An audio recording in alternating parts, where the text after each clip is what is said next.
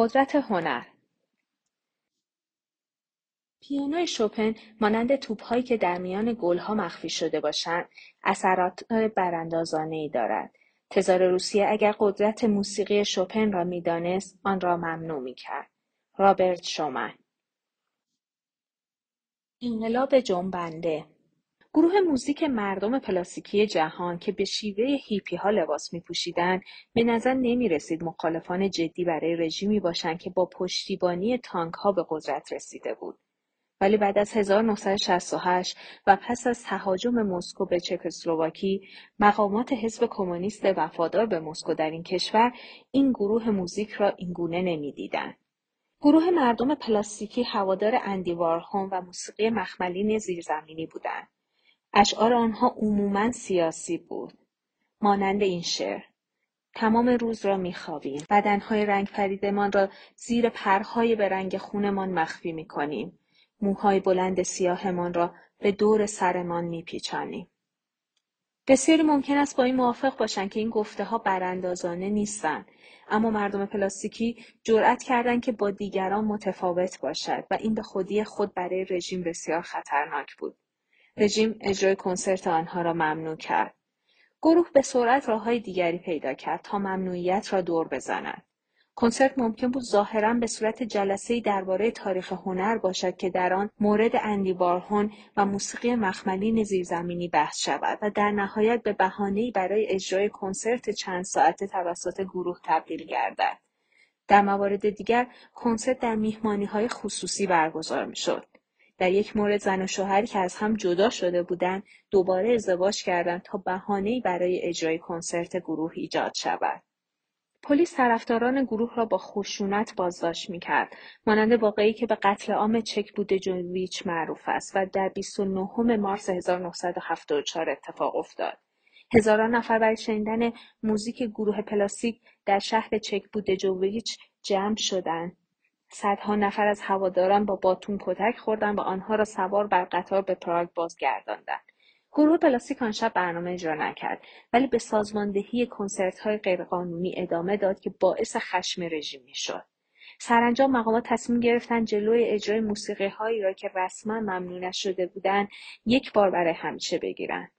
رژیم در 17 مارس 1976 در برابر برگزاری فستیوالی در شهر بودجوویچ عکسالعمل نشان داد و 27 نفر را که برخی از اعضای گروه هم در بین آنها بودند بازداشت و علیه آنها اعلام جرم کرد. اتهام آنها اخلال در آرامش عمومی بود. گفته شد که آوازهای آنها اثرات ضد سوسیالیستی ستایش از پوچگرایی فساد و ویرانی و نیز وابستگی مذهبی دارد. به عبارت دیگر موزیسین دولت را به اندازه کافی جدی نگرفته بودند. زندانها ثابت کرد که آنها جدی هستند. اگرچه این اتفاق نه تنها پایان نبود بلکه شروعی بود بر بروز مشکلات جدیدی برای رژیم. بازداشت سیاسی گروه موسیقی که داستان آن در نمایش راکن رول نوشته تام سوپارت در سال 2006 بازگویی شده است یکی دلایلی بود که واتسلاو هاول نمایشنامه نویس و دیگر ناراضیان در یک تحول تاریخی اقدام به انتشار منشور 77 نمودند. منشور 77 که در نخستین روز 1977 منتشر شد خواستار آزادی بیان و سایر حقوق اولیه انسانی شد. سند اعتراضی مخصوصا به موزیسین های جوانی که همکنون محاکمه آنها جریان دارد اشاره کرده بود و البته منظور همون گروه مردم پلاستیکی جهان بود.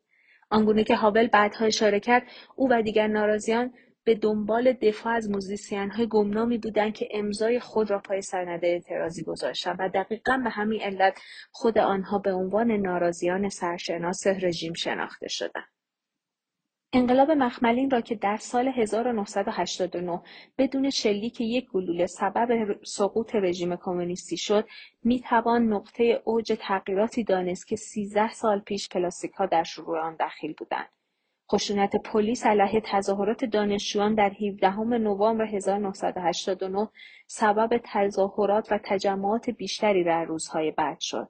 مردم که تا آن وقت برای حضور در تظاهرات تردید داشتند این بار برای اعتراض به خشونت ها به تجمعات پیوستند.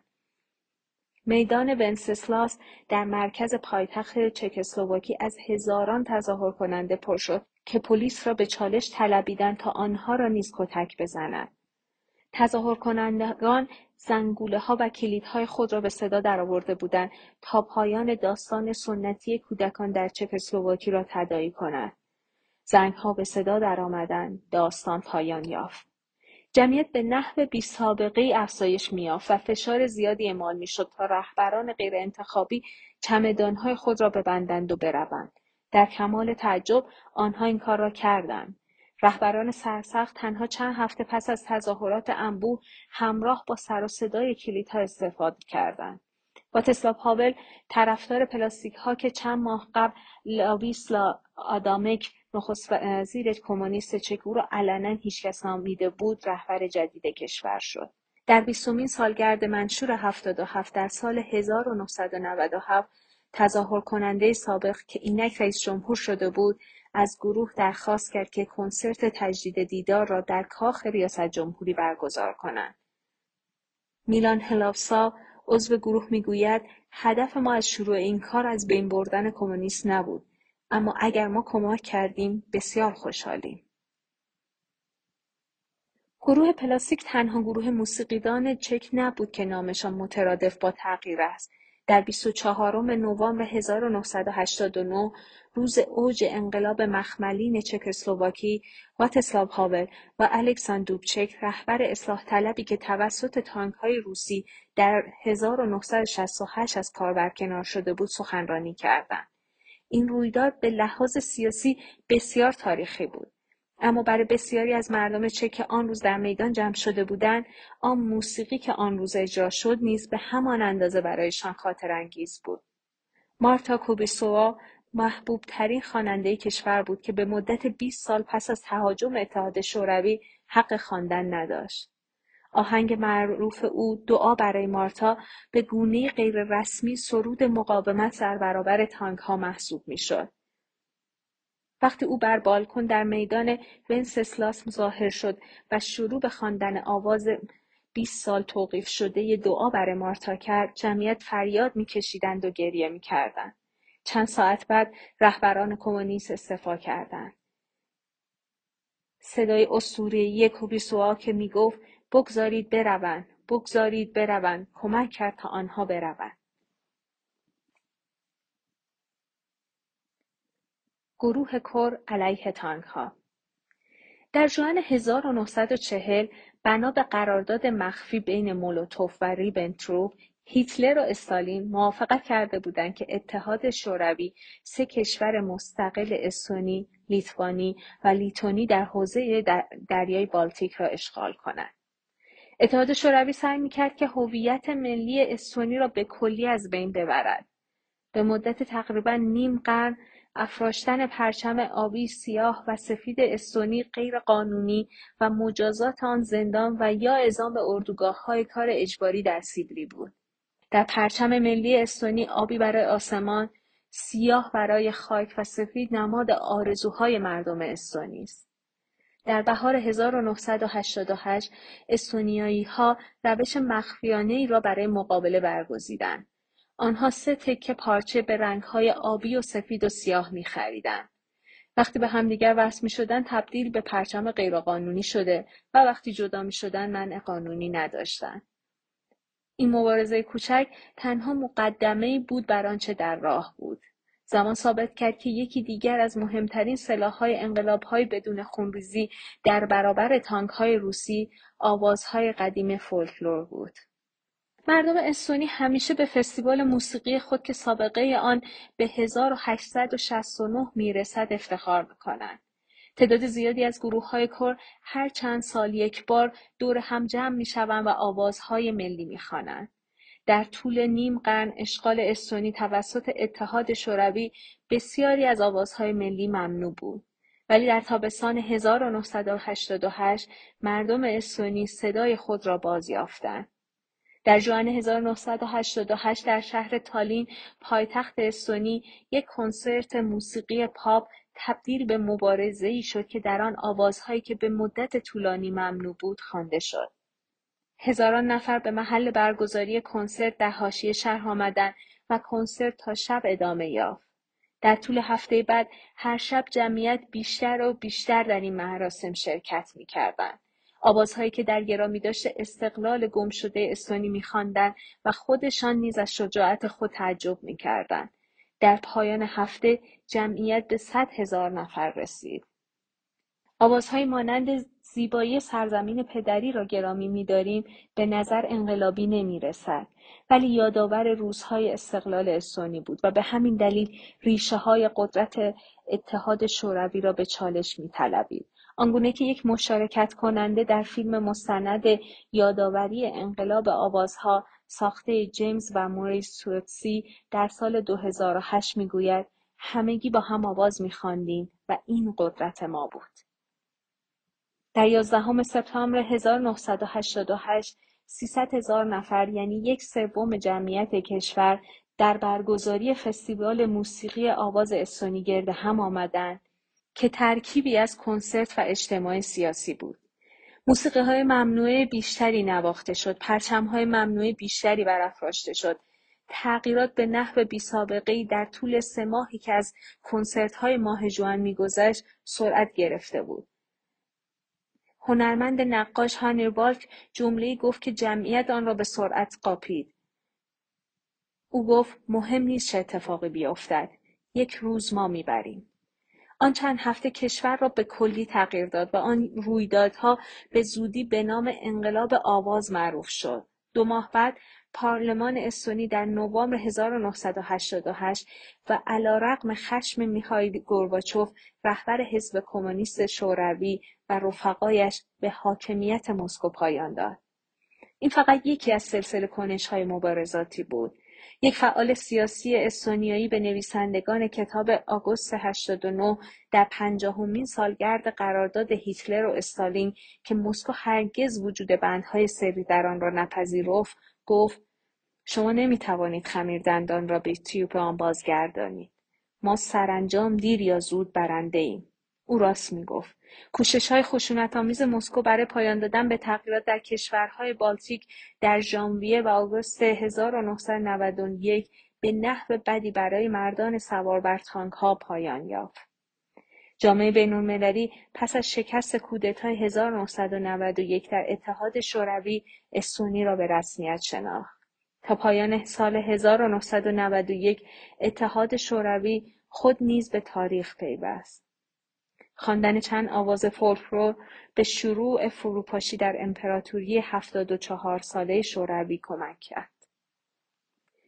روزهای رادیو وقتی اسلوبودان میلوسوویچ رهبر سربها در 1989 به قدرت رسید رسانه ها را به شدت محدود کرد. در طی ده سال حکومت جنگ طلبانه میلوسوویچ رادیو به 92 رادیو بسیار پرشنوندهای بود که از بلگراد اخبار و موسیقی پخش می‌کرد. این رادیو بارها توسط حکومت بسته شد چرا که جرأت کرده بود کمی استقلال نشان دهد. در یک مورد در سال 1991 در زمان سرکوب خشونت آمیز تظاهر کنندگان دولت رادیو ب 92 را از پخش خبر منع کرد و تنها می توانست خبرهایی که دولت در اختیارش می‌گذارد پخش کند. تنها پخش موسیقی مجاز بود. به 92 شرایط را پذیرفت ولی روش خود را عوض کرد. آنها اقدام به پخش بیوقفه موسیقی هایی می که به نوعی باستاب خشونت سازماندهی شده توسط دولت در خیابان ها بود. آوازهایی مانند شورش سفید از گروه کلش و پسران به شهر بازگشتن از تین لیزی و آهنگی که بارها بارها پخش شد با قدرت بجنگید از پابلیک انمی. وران ماتیچ مدیر B92 بعدها به ماتیو کالین نویسنده کتاب این صربستان است که صدا می‌زدند. رادیو راک رول و مقاومت زیرزمینی گفت رژیم موسیقی نمی‌فهمند ولی شنوندگان پیام را میفهمیدند. در سالهای 1990 که کشور گرفتار های سیاسی بود، رادیوهای طرفدار رژیم مرتبا آهنگی را پخش می‌کردند که به تورپو فولک معروف شد. این آهنگ مایه های شدید ناسیونالیستی داشت که رژیم برای بهبود روحیه شهروندان آن را مناسب تشخیص داده بود. تئوفیل پانچیک روزنامهنگار سرب آن روزها را اینگونه به خاطر میآورد در رادیو دولتی شما دائما به اصطلاح آوازهای فولکلوریک را درباره سربسان بزرگ میشنیدید و اینکه چگونه باید عاشق سرزمین مادری باشیم و برای آن بکشیم و یا کشته شویم. برعکس رادیو به 92 از زندگی می‌گفت و این تفاوت بین آن دو بود. در یک مقطع زمانی دولت به کلی کنترل به 92 را در دست گرفت. تمام کارکنان آن را اخراج کرد و به نظر می رسید مقامات دولتی واقعا فکر می کردن که اگر بولتن خبری را تبدیل به پروپاگاندای دولتی کنند که مثلا رئیس جمهور میلوسوویچ هیئتی از حزب کمونیست چین را به حضور پذیرفتند و آن را از رادیو به 92 تحت کنترل خود پخش کنند پیروزی به دست آوردند. در حالی که به 92 واقعی از طریق اینترنت که آن زمان جدید بود دوباره بازگشت. نه موسیقی و نه خبر را توانستند کاملا ساکت کنند. پنجم اکتبر 2000 آخرین روز عکسالعمل انقلاب مسالمت آمیز ها به انتخاباتی بود که میلوسوویچ کوشید آن را بدزدد. یکی از نویسندگان این کتاب در راهبندان سنگینی که تمام راههای منتهی به بلگراد را مسدود کرده بود شرکت داشت. صدها هزار نفر به سمت بلگراد سرازیر شدند تا به میلوسوویچ بفهمانند که واقعا وقت رفتن است. از جمله وسایل نقلیه‌ای که راهبندان ایجاد کرده بودند بلدوزر زررنگی بود که صاحب آن از آن طرف کشور تا پای پله های پارلمان با آن رانندگی کرده بود. بعضی آن را بلدوزر انقلاب مینامیدند. در پایان آن روز فوقالعاده که رژیم فرو ریخت کارکنان به 92 بار دیگر به ساختمان رادیو بازگشتند.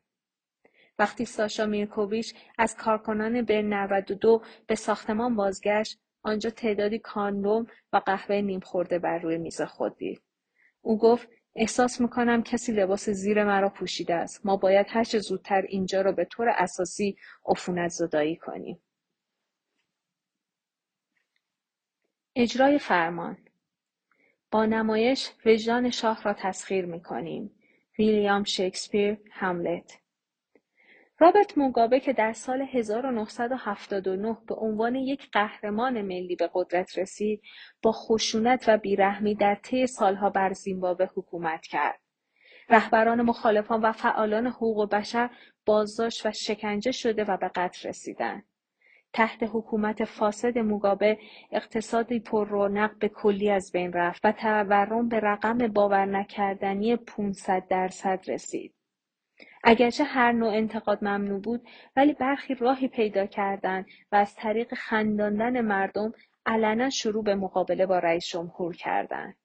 چند ماه قبل از انتخابات تاریخی سال 2008 بود که علیرغم اعمال خشونت علیه مخالفان و طرفداران آنها اپوزیسیون به نحوی که سابقه نداشت مقابله را به چالش کشید آنتونی تونگانی و سیلوانوس مودزووا ای را با عنوان آخرین فشار به صحنه بردند. نمایش آخرین فشار راجع به شخصی مانند موگابه بود که مدیر ساختمانی به نام خانه آزادی بود و رقیبش نیز مانند رهبر اپوزیسیون مورگان تسوانگرای بود. دو مرد به علت قطع برق در آسانسوری گیر افتاده بودند. در یک مرحله آن دو با هم مسابقه بوکس می‌دهند. بینندگان عاشق این نمایش و احترامی آن به رئیس جمهور بودند. ولی پلیس همان گونه که انتظار می‌رفت علاقی به نمایش نشان نداد. تونگانی و مدزوها بازداشت شدند. تا اینجا همه چیز عادی بود و از کشوری پلیسی جز این انتظار نمی‌رفت. اما داستان به اینجا ختم نشد. پلیس به آنها دستور داد تا نمایش را مجددا در ایستگاه پلیس اجرا کنند تا ببینند نمایش چقدر غیرقابل قبول است. دوباره و دوباره از آنها خواستند که نمایش را تکرار کنند و در مجموع نمایش دوازده دفعه در طی دو روز تکرار شد. تعدادی از ها با شرمندگی پذیرفتند که نمایش بسیار سرگرم کننده بوده است. آنها در لحظات کمیک نمایش خندیدند به خصوص در صحنه که رئیس خانه آزادی شکست می‌خورد و از میدان به در می‌شد. نمایندگان پلیس مخفی مقابل نمایش را خندهدار نیافتند. مودزووا و تونگانی ابتدا متهم به تحریک جمعیت به شورش و سپس متهم به دور زدن قانون سانسور شدند. مودزووا بر موضع خود باقی ماند. او به رابین دیکسون از لس آنجلس تایمز گفت هنرمندان مانند هر کس دیگر از به خطر انداختن جان خود حراس دارند. ولی تا وقتی این ترس باقی باشد راه به جایی نخواهند برد. به هر حال صحنه شکست رئیس خانه آزادی را از نمایش حذف کردند تا مقامات را راضی کنند و بلافاصله پس از آن اجرای نمایش از سر گرفته شد. در سال 2008 که موگابه انتخابات را باخت حاضر نشد نتیجه آن را بپذیرد و تصمیم گرفت در قدرت باقی بماند. یک سال بعد موگابه در اثر فشارهای وارده قبول کرد تسوانگرای شخصی که شخصیت برگرفته از او در نمایش موگابه را در آسانسور شکست داد نخست وزیر شود. این بخشی از برنامه به اصطلاح مشارکت در قدرت بود. موگابه به هنگام نوشتن این مطلب هنوز قدرت واقعی را در اختیار دارد.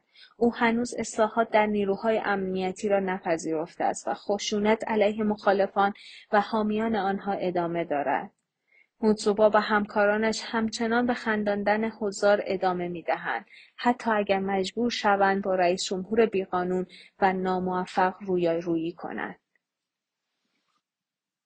صدای سرکش ماریان اندرسون یکی از معروفترین خوانندگان آمریکا و ستاره شناخته شده بین المللی بود.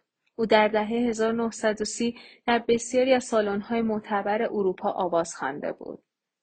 در سالزبورگ موسیقیدان بزرگ آرتور توسکانینی به رخکن او آمد و به او گفت صدای تو از جمله صداهایی است که هر صد سال یک بار می‌توان شنید. اگرچه وقتی مول هوروک مدیر برنامه های او سعی کرد بزرگترین سالن شهر واشنگتن یعنی سالن کانستیتوشن را در 1930 برای کنسرت او رزرو کنند متوجه شد که محبوبیت و استعداد هنری او برای تصمیم گیرندگان کافی نیست. سالن کانستیتوشن یازده سال قبل ساخته شده بود و توسط دختران انقلاب آمریکا اداره می‌شد سازمانی که متشکل از بازماندگان آنهایی بود که برای استقلال آمریکا جنگیده و پیروز شده بودند. زمانی که هروک می‌خواست سالن را برای جشن عید پاک 1939 رزرو کند به او جواب دادند که سالن قبلا رزرو شده است به زودی معلوم شد که این داستان دروغ است پیگیری بیشتر نشان داد که برگزاری کنسرت در این سالن برای دیگر هنرمندان مانند پیانیست ایگناس جان پادروسکی در این ایام عید پاک مانعی ندارد ولی برای آندرسون مانع دارد. آنگونه که ریمون آرمنالت در کتاب نوای آزادی نقل می کند وقتی مدیر برنامه آندرسون مدیر سالن را به چالش می کشد وی در جواب او رک و پوسکنده فریاد می‌زند. ماریا آندرسون هیچ وقت نمی‌تواند در این سالن آواز بخواند. مسئله بسیار ساده بود. آندرسون سیاه بود. این تصمیم با خشم عمومی روبرو شد. جاشا هیفتس از معروفترین ویولونیستای دنیا گفت من احساس شرم می‌کنم. و مانند دیگر افراد دستن در کار موسیقی به این رفتار غمانگیز و اسفبار اعتراض می‌کنم. اما دختران انقلاب کوتاه نیامدند. آنها سی و نه به یک رأی دادند که ممنوعیت نژادی باقی بماند. در برابر رفتار آنها النور روزولت بانو اول آمریکا به عنوان اعتراض استعفا داد. آندرسون را از حضور در صحنه نمایش بسیار مهمی محروم کردند اما او صحنه نمایش بسیار مهمتری به دست آورد بانوی اول آمریکا به سادگی همسرش پرزیدنت روزولت را ترغیب کرد تا به اندرسون اجازه اجرای موسیقی در بنای یادبود لینکلن را بدهد. روزولت به وزیر کشورش هارولد آیکس گفت اگر او بخواهد می‌تواند از بالای بنای یادبود واشنگتن هم بخواند. اگر آندرسون نتوانست در سالن چهار هزار نفری واشنگتن آواز بخواند در عوض بنا شد در بنای یادبود لینکلن با فضای نامحدود برنامه اجرا کند استقبال عمومی بینظیر بود در یک شنبه عید پاک 1939 جمعیتی بیش از 75 هزار نفر سیاه و سفید برای شنیدن آواز او گرد آمدند و میلیون ها نفر منتظر پخش زنده آن از رادیو بودند. آندرسون آوازش را با کشور من تو هستی آغاز کرد. بخش سوم شعر آن این چنین می‌گوید. بگذار موسیقی نسیم را متورم کند و زنگوله ها از درختان آویخته شود. آواز شیرین آزادی. بگذار زیانهای مرگاور بیدار شوند. بگذار در تمام نفسها شریک شویم. بگذار ها سکوت خود را بشکنند و آواز ادامه یابد.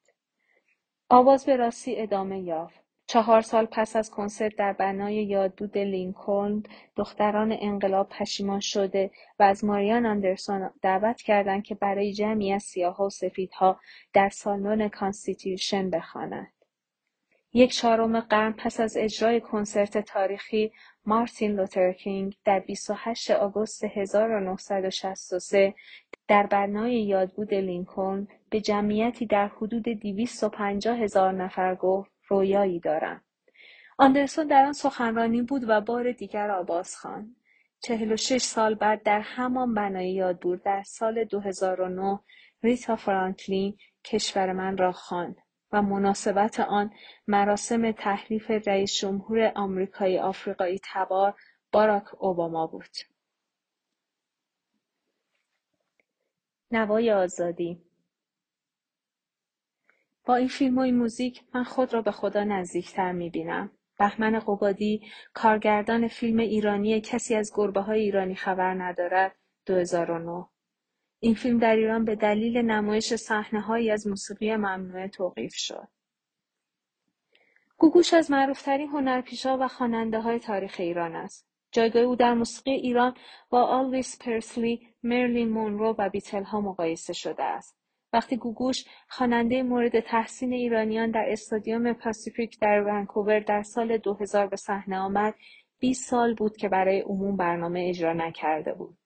او قبل از خواندن به جمعیت زیادی که آنجا بودند گفت کاش همه ایرانیان می توانستند امشب اینجا باشند این گفته تجلی احساس خوانندهای بود که از خواندن در کشور خودش برای هوادارانی که او را می محروم شده بود.